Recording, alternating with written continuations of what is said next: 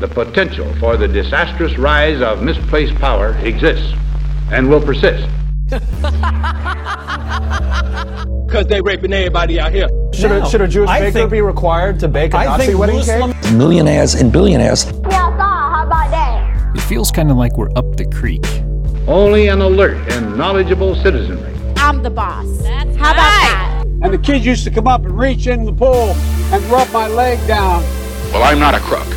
If we were facing an alien threat from outside this world. Hide your kids, hide your wife. whole binders full of uh, uh, women. You just gotta keep on paddling. You know, I got talking blood, man. Streaming stuff going on on the, on the, the internet. We must never let the weight of this combination endanger our liberties or democratic processes. Welcome to Up the Creek.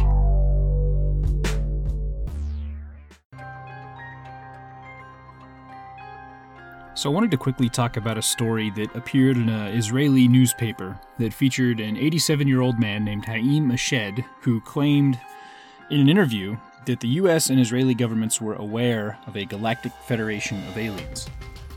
Wouldn't have been a big deal, but Ashed also happens to be the former head of Israel's space security program. He claimed the aliens are already here among us, that they communicate with the US government, and that they have some kind of an agreement with the US government to do experiments and stuff on Earth, that there's an underground base on Mars where astronauts have been, that Donald Trump was aware of all this and was on the verge of making disclosure when the Galactic Federation stepped in and declared that humanity wasn't ready. So, what do we make of all this stuff? Well, in my opinion, I would suggest that you start thinking about the New World Order or One World Government and think about all the images that that brings to your mind. So, the way I look at it, and I'm a little bit cynical here, my own politics get in the way maybe, is that if there really was a variety of aliens, what made them all fall under the oversight of a singular federation? I mean, if they're anything like us, and they must be, right, because they're here and we don't know it, that it's almost guaranteed that that level of institutional control was established through power, which means that the sovereignty of individual societies and even individuals themselves must have been crushed and morphed into this singular bureaucracy.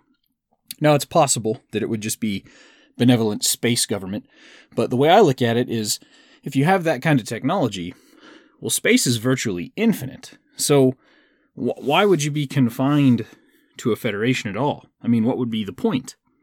So, there's obviously some kind of entity out there that has some measure of power.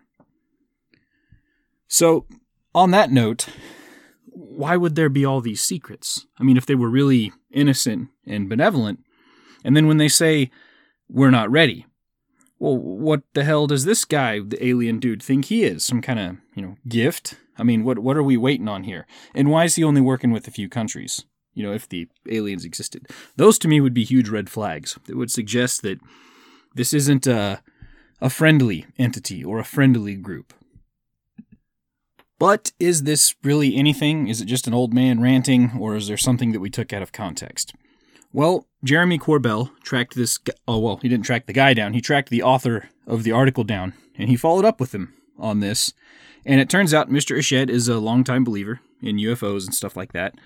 But some of it was kind of taken out of context. And what he was really getting at when he talked about the Galactic Federation was an old conspiracy that Dwight D. Eisenhower actually secretly met with some aliens and formed some sort of peace agreement. Allegedly, there was a couple kinds of aliens the Nordics and the Greys. So, if you can picture kind of like, you know, the elves from Lord of the Rings or something, that would be your Nordics. And then the Greys, obviously, the classic short, you know, big headed alien. But the main source for that stuff is Bill Cooper, who is sort of like the prototype of Alex Jones, right? Wrote a famous book, Behold the Pale Horse. And, you know, there's all kinds of alien stuff in between this time frame. So it sounds like Eshed might just be kind of a typical UFO guy. And he believes this stuff or believes that it could be true, but he wasn't necessarily offering some new sort of proof or saying anything that we couldn't already know. And the the guy who wrote the article actually kind of tones it down a little bit too if that tells you anything. So, is there a galactic federation? Probably not. And if there is, I would guess that they're probably evil anyway, and we should mount them above our fireplaces. I'll post links to the articles and to the Corbell interview in the description for this episode. I just wanted to jump in here and bring this one up because it's been going all over the internet and I'm kind of an aliens guy. That's all I had. Yak at you soon.